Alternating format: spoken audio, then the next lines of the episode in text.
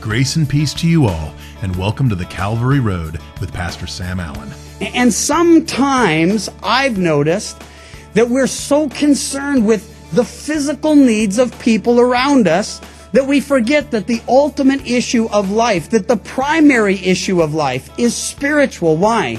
Because everything physical is temporal. Even these bodies. If you're young, you're thinking, oh, what a bummer. If you're older, you're thinking, that's great.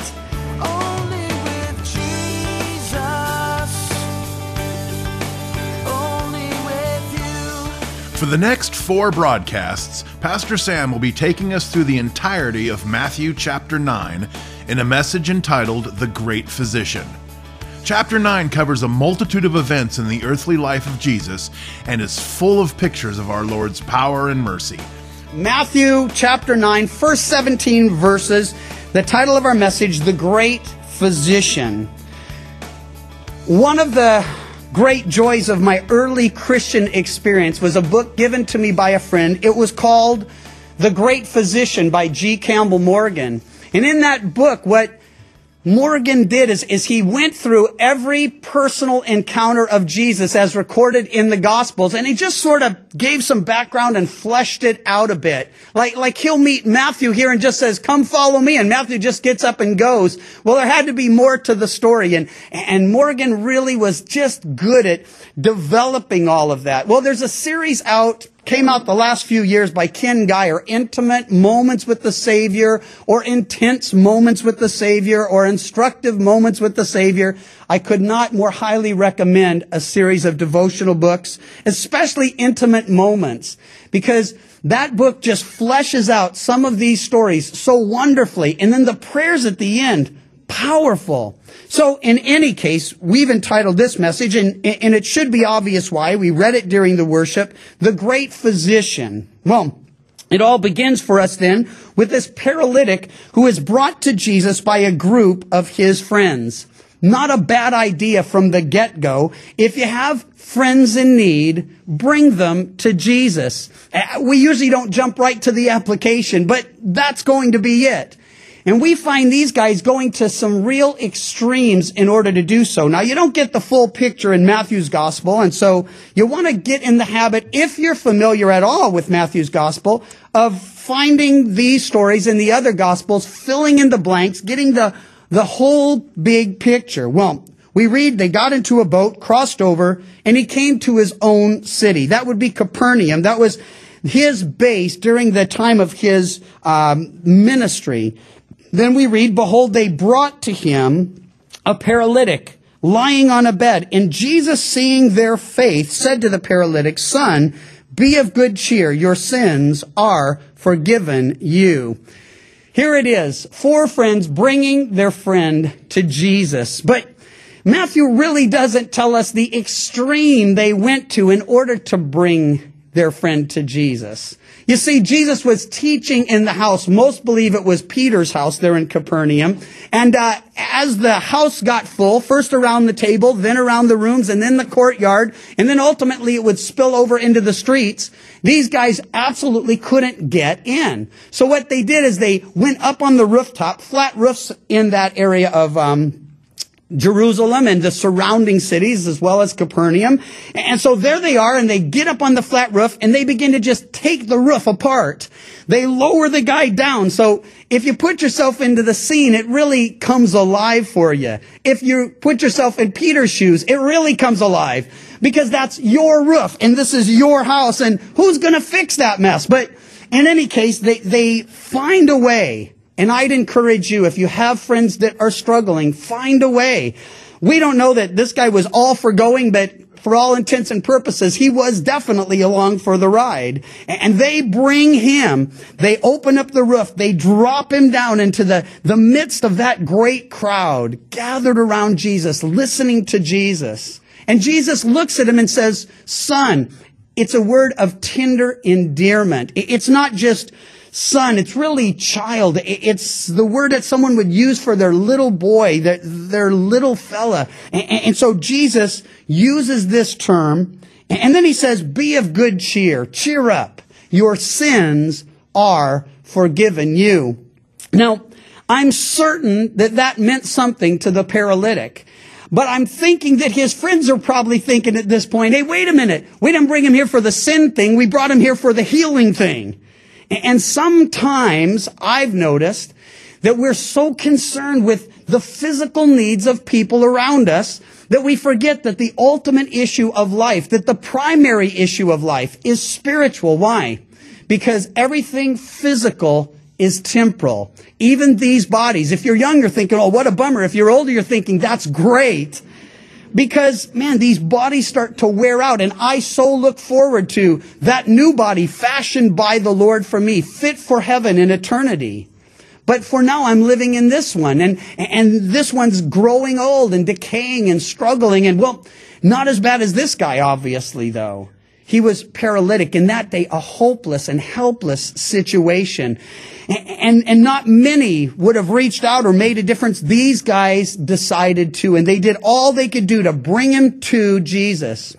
Jesus looks at them, looks at him, says, son, be of good cheer. Your sins are forgiven you. Now it is important that we do recognize that there are many who look at the conservative Christian church as being so heavenly minded, we're no earthly good. At least that's sometimes the accusation. And it should never be true for us. We need to focus primarily on the souls of men. Why? The souls of men, women, boys, and girls are eternal. But we want to care for the whole person. Why? Jesus did. Jesus does. And he shows that care. They did what they could. He did, well, more than they came expecting. They came looking, no doubt, for healing, hoping for, praying for, and healing is about to come. But first he deals with that issue, that thing that would keep him from the kingdom. Son, be of good cheer. Your sins are forgiven you. It may be today friends have brought you. Maybe you've come because you have a physical need or a, or a relational need. I'm certain there are some people or will be throughout the day that are here because they're struggling in either a relationship with their spouse or with their children or with their parents or someone. And, and people have said, just come to church, just hear the word of God. God can make a difference. And you need to know that, yeah, He will. But the primary thing is not going to be that relationship. It's going to be your relationship with Him. Because if you get that right, well, the rest of it's going to flow. The rest of it's going to come together. And it's very difficult in the energies of the flesh to, to do the work of the Spirit of God, to, to try to cement broken relationships or repair or heal broken relationships. Now it's inevitable if I mention friends bringing you or, you know, maybe wives getting their husband here, that someone's going to think, my gosh, she called and said something. Or, you know, I talked to Pastor Bud and now Sam's bringing it up. You need to know that's never how it works. I never listen to my messages on the weekend. So if you've left me one, you can count on Tuesday. I'll check it and think, oh wow, that, should, that probably was pretty interesting for them. But the way it works is we're just looking at the word and, and if it applies, it applies. But you need to know the number one issue for you here today, no matter what else you might be dealing with, is you need your sins to be forgiven. If you're a Christian and you realize that you've separated yourself from fellowship with God through thought or word or deed, sins of commission or omission, you want to confess that and get right with Him. Why? If we confess our sins, He's faithful and just to forgive us and cleanse us of all unrighteousness. If you've never prayed and said, Jesus, I recognize that I was made by and for you, that you're holy and I'm sinful. I want forgiveness. I want to be cleansed. Hey, Jesus would say to you, as he did to that paralytic son or daughter, your sins are forgiven you. His number one priority. Well, at once we read in verse three, some of the scribes said within themselves, this man blasphemes. What's that mean? Well, they understood that only God could forgive sin. And if Jesus were not, in fact, the Son of God, well, he had no business telling this guy his sins were forgiven. If Jesus were not God the Son, he had no business telling this guy, your sins are forgiven. Now, you need to know that when we sin, when you sin, when I sin, that there are at least two people we need to get right with. We need to get right with the person we sinned against, and then we need to get right with the Lord whom we've sinned against. because all sin is ultimately against God. It's not just us and other people. Now we learned in the Sermon on the Mount, if we're going to come asking forgiveness, we need to be willing to forgive. And there's some very important principles when it comes to forgiveness just built into the Word. One of them being, the one who forgives is the one who pays. And, and, and here's how this works. Say you loan somebody 500 bucks. And, and some of you are thinking, man, I wish I had 500 bucks to even, you know, loan. But, but say you have it and you loan it. And then they come to you and they beg and say, listen, there's no way I can repay it. Forgive me that debt. And you say, all right, I'll forgive you the debt. Now, what does that cost them? Nothing. What does it cost you? 500 bucks, right? Because the one who forgives pays. The one who forgives has to incur the cost of that forgiveness. By the way, this explains what for many is a mystery. Why Jesus went to the cross. You see, from the cross he prays, Father, forgive them. They know not what they do. On what basis was he asking that we be forgiven? Well, Jesus was on the cross paying for our sins. The wages of sin is what? Death. Right. The wages of sin is death. That means somebody sins, somebody's got to die. Jesus died, we're told, for your sins and mine. And that's, that's the mystery in its simplicity. He had to pay because he's the one who was going to forgive. Well, if we sin against each other, and if we hang out, we will. Uh, and, and so when that happens, we should and must ask forgiveness, and we need to grant forgiveness. But we need to remember that we've also sinned against God. So we need to go to Him. Now these guys are saying this is blasphemy because Jesus wasn't forgiving some sin of this guy, well, against him. Well, actually he was, but they couldn't really see that.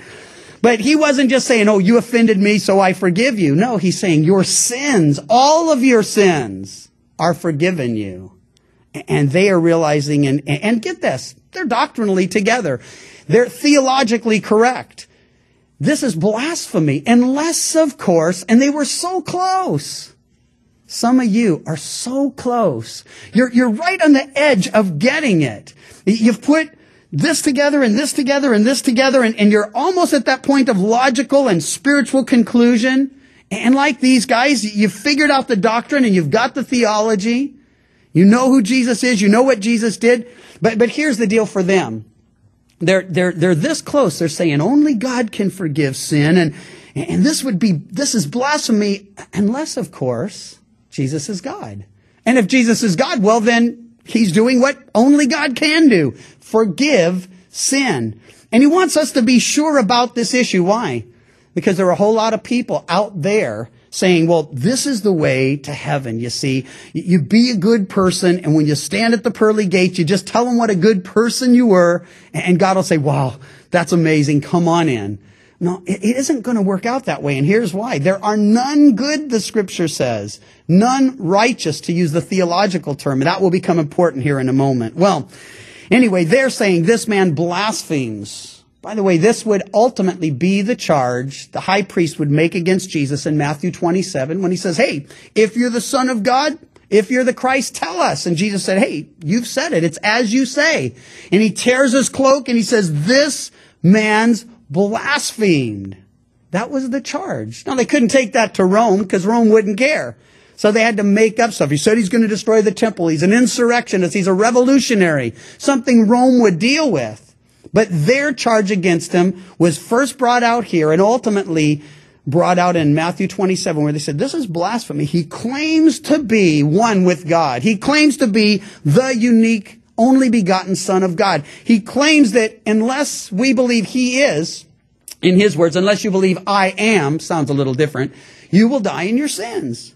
Well, Jesus, knowing their thoughts, and what a trip to know. Jesus knows our thoughts.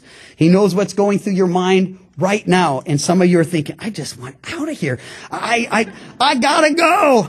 And, uh, I don't know, but Jesus knows. And, and Jesus knowing their thoughts said, why do you think evil in your hearts?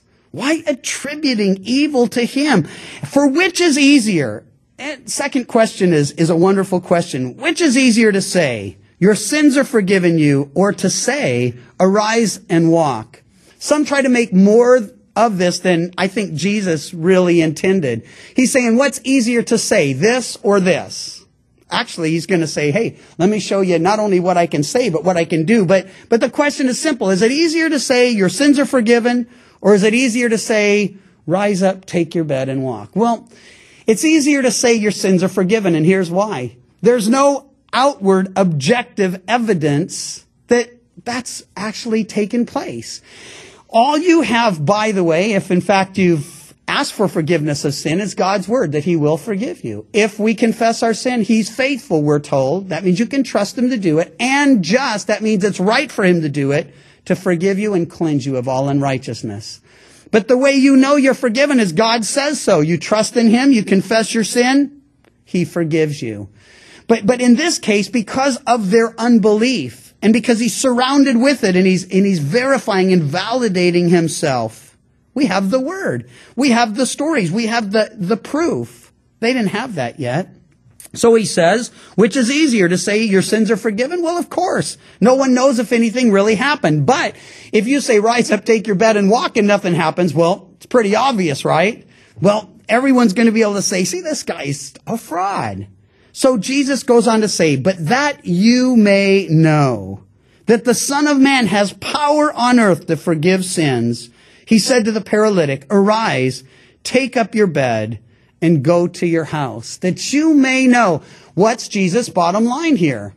His bottom line is he wanted them to know that he and he alone could forgive their sins. And if they were putting two and two together, they would have had to come to the realization, well, if only God can forgive sins, and if Jesus is forgiving sins, then Jesus is either blaspheming or he is, in fact, the Son of God and God the Son. Those were the only two choices available. And so some decided, in spite of the evidence, in spite of what they saw, to continue to walk in unbelief. Others, they're just going to be convinced and, and they're going to be rejoicing. So immediately he arose and departed to his house. Now we don't know if he had any faith prior to Jesus speaking personally to him. We do know his friends had faith because they went to great extremes to get him there. And they must have believed if they could just get him to Jesus, Jesus would heal him. Now he's been forgiven. Now he's been healed. And, where does his faith comes in? Well, the scripture says faith comes by hearing and hearing by the word of God. So again, maybe someone else had enough faith to get you here. And they believe that if God's word will just be shared in your presence and it'll penetrate your heart and, and you will ask forgiveness as well. But, but here's what happens. You can hear it and you can continue in unbelief or you can hear it and you can realize, man, if this be true, I need my sins forgiven. And if Jesus is the one who paid, then, well, of course, he's the only one who can forgive. And, and, and that's why he paid. And, well, that you may know the Son of Man has power on earth to forgive sins. He said to the paralytic, arise, take your bed and go to your house. The moment he heard that command, the command to do the impossible, he rose up and did the impossible. You see, it's impossible for a paralytic to walk. But Jesus commands him to do it, and wherever Jesus commands, he empowers. Later, he'll tell the guy with the withered hand, stretch out your hand. The guy could have said, I can't stretch out my hand. It's withered. But instead, he just stretches out his hand. Why? Because with that command comes the empowerment, comes the ability to believe. Well, he arose, departed to his house, and the multitudes, note their response, it's twofold. When they saw it, they marveled. They were blown away as they had been so many other times thus far. And they glorified God who'd given such power to men. Now they hadn't all processed yet that Jesus, in order to do these things, had to be the Son of God. There were miracle workers in the Old Testament. Jesus would empower his own disciples to go out and do miracles. But Jesus was doing it by his own power and authority. It wasn't delegated. It was inherent. Well, if the first example shows someone, well, a group bringing their friend to Jesus, the second example shows a man bringing Jesus to his friends. And this works equally well. We find Jesus passed on from there, verse 9, and he saw a man named Matthew sitting at the tax office, and he said, follow me. And he arose and followed him. Matthew was a tax collector. You'll come across the word publican in your scripture. Means the same thing. Sort of a public servant, but not if you were one of his brethren. You would have thought more a public parasite or a terrible traitor. In fact, I doubt that tax collectors rate high on, you know, the most admired and loved people in our generation, but in that generation and in this society, they were absolutely hated and despised. And here's why. The tax collectors, like Matthew, they would have bought that position. And they extracted taxes. They had an agreement with the Roman government to pay a certain amount. Anything over and above that they could keep. So they would position themselves at the crossroads where traffic was coming through, where goods were moving through, and there were all sorts of taxes possible. And so lots of these guys were wealthy, lots of these guys were dishonest, and all of these guys were, by and large, I think, hated. And so Jesus sees Matthew, and he sees him sitting there at his tax office, at his tax table, and he just says, follow me. And he arose and followed him. Now, two things we need to know. Matthew didn't just for the first time see and hear Jesus and Jesus says, follow me. And he kind of gets up. Yes, master, you know, I follow you. It wasn't a mindless decision. It was a thoughtful decision. And no doubt Matthew had been exposed to the ministry of Jesus for some time. And we know this because Matthew, and we talked about this in our last study, Matthew had a lot to lose physically, financially, by following Jesus. And it wasn't like he was going from one despised group to the most admired. No, Jesus was going to again put him in a despised group for, but for another reason altogether. So Jesus calls Matthew and Matthew knows who Jesus, well, he knows, may not know all about Jesus, but he knows what he's been doing. He knows what he's been teaching. He decides to leave all behind his trade, his, his power, his finances, and follow after Jesus. Now, the other thing is, Jesus did something kind of interesting when he built his little team of disciples. He called a zealot named Simon. If you're not familiar with the zealots, those were the most radical of that day. They were sworn to wipe out the enemies of their people.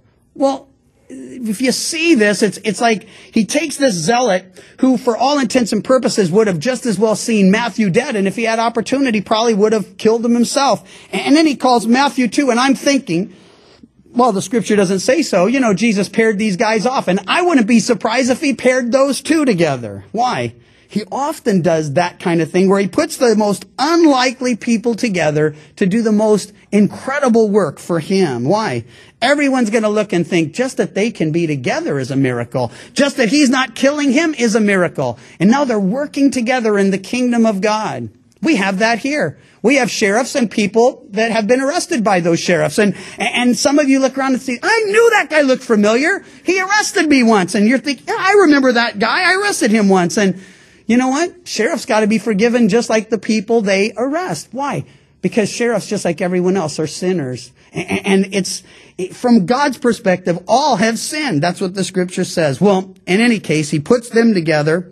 They're working as a part of his team. And I said, even as in the first example, they were bringing people to Jesus. Now we see Matthew bringing Jesus to people. And he does something I want to encourage you to do, especially if you're a relatively young Christian.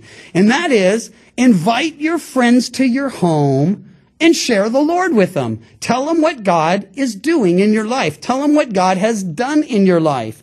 Maybe you've invited them to church and they're like, I don't think so. Then just invite them over your house and share with them. When we consider the people, like Matthew, that Jesus called to follow him, it can make us think about why we ourselves were called to be followers of Christ. And the enemy would undoubtedly tell us that we're not worthy. But as you consider your calling, think about what the Apostle Paul says in Romans 6 6. He says, Knowing this, that our old man was crucified with him, that the body of sin might be done away with, that we should no longer be slaves of sin. Freed from slavery to sin also means freed to serve and to live your lives the way the Lord intended. And this is good news. The Calvary Road is a ministry of Calvary Chapel Chico, and you can visit our website, ccchico.com, or download the CC Chico app to contact us and listen to other studies from Pastor Sam. You can also listen to The Calvary Road as a daily podcast by visiting thecalvaryroad.com. We'd love to hear from you, and until next time, may you find grace and peace as your journey takes you down the Calvary Road. And your grace and your peace it fills my